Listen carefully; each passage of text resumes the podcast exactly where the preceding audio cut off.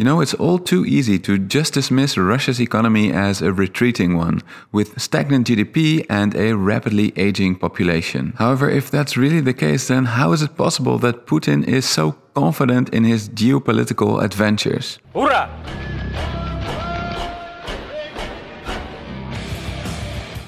After all, he's risking the same Western economic sanctions that have devastated the economy of his ally, Iran. Well, one reason why Putin cares less about these sanctions is that, unlike Iran, the Russian economy is largely self sufficient where it counts. Massive agricultural sector? Check. Plenty of raw materials? Check. Advanced information technology sector? Check. State of the art defense and aerospace industries? Check. But you know what? This is not even the most important reason why Putin is just not that afraid of Western economic sanctions. Okay, let me present to you the one thing standing between Russia and Western economic sanctions.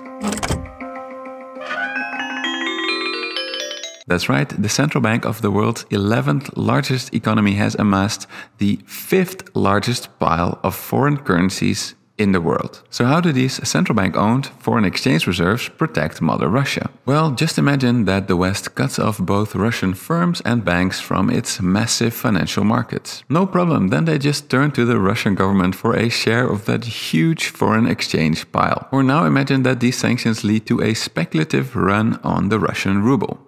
Again, no problem. The Russian central bank can just use its vast reserves to buy back rubles on the foreign exchange markets, stopping the fall. But hold on, hold on. You could now credibly argue that Russia also had a significant war chest of foreign exchange reserves when it was hit by Western economic sanctions after annexing Crimea in 2014. Concretely, these sanctions prevented many Western firms from doing business with their Russian counterparts in especially the defense and energy sectors. But more importantly, it meant that Russian banks were suddenly shut off from Western capital markets. As a consequence, the Russian economy was faced with a financial crisis, a run on the ruble, and after that, a massive spike in inflation up to 16%. Just for comparison, inflation in the USA is 7% today, and people are already losing their freaking minds. And in 2014, all of this happened in spite of Russia's impressive war chest of foreign exchange reserves. So, what did Russia learn from this experience? First of all, it learned that it needed even more reserves to take away any doubt that Russia wouldn't be able to defend the ruble against speculative attacks. So, instead of investing their oil and gas money into the local economy,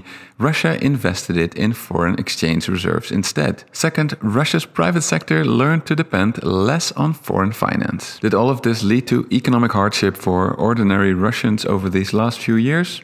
Sure.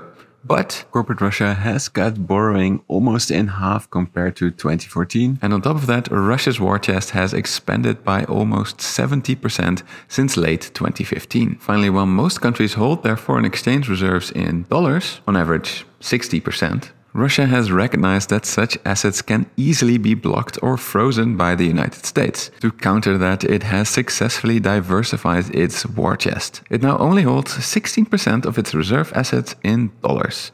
For the rest, it holds roughly 32% euro assets, 13% Chinese yuans, 6.5% British pounds, 10% other currencies, and almost 22% in gold. Now you could say, doesn't that large share of euro and British pound denominated assets still make Russia vulnerable to the West? Well, not really, since while Russia has reduced its financial exposure to the West, European politicians have once again failed to think strategically. You see, while in 2014 almost 37% of European gas imports came from Russia, that number has now increased to almost 47%. And you know what is strange? Even though Russian gas production has remained roughly the same, gas supplies from Russia to Europe have fallen dramatically as geopolitical tensions increased. And sure, Europeans named Yuri have no issue just turning off the heater and just sitting out this little winter. But the other Europeans, they like their houses warm and cozy. And with energy prices already sky high, Europe is just in no position to risk losing access to that cheap Russian gas. Sure, as is often the case in economics, the long run works differently. I can assure you that right now, European nations are scrambling to get off gas and turn to renewable energy sources. But just to give you an idea of how slow that process might be,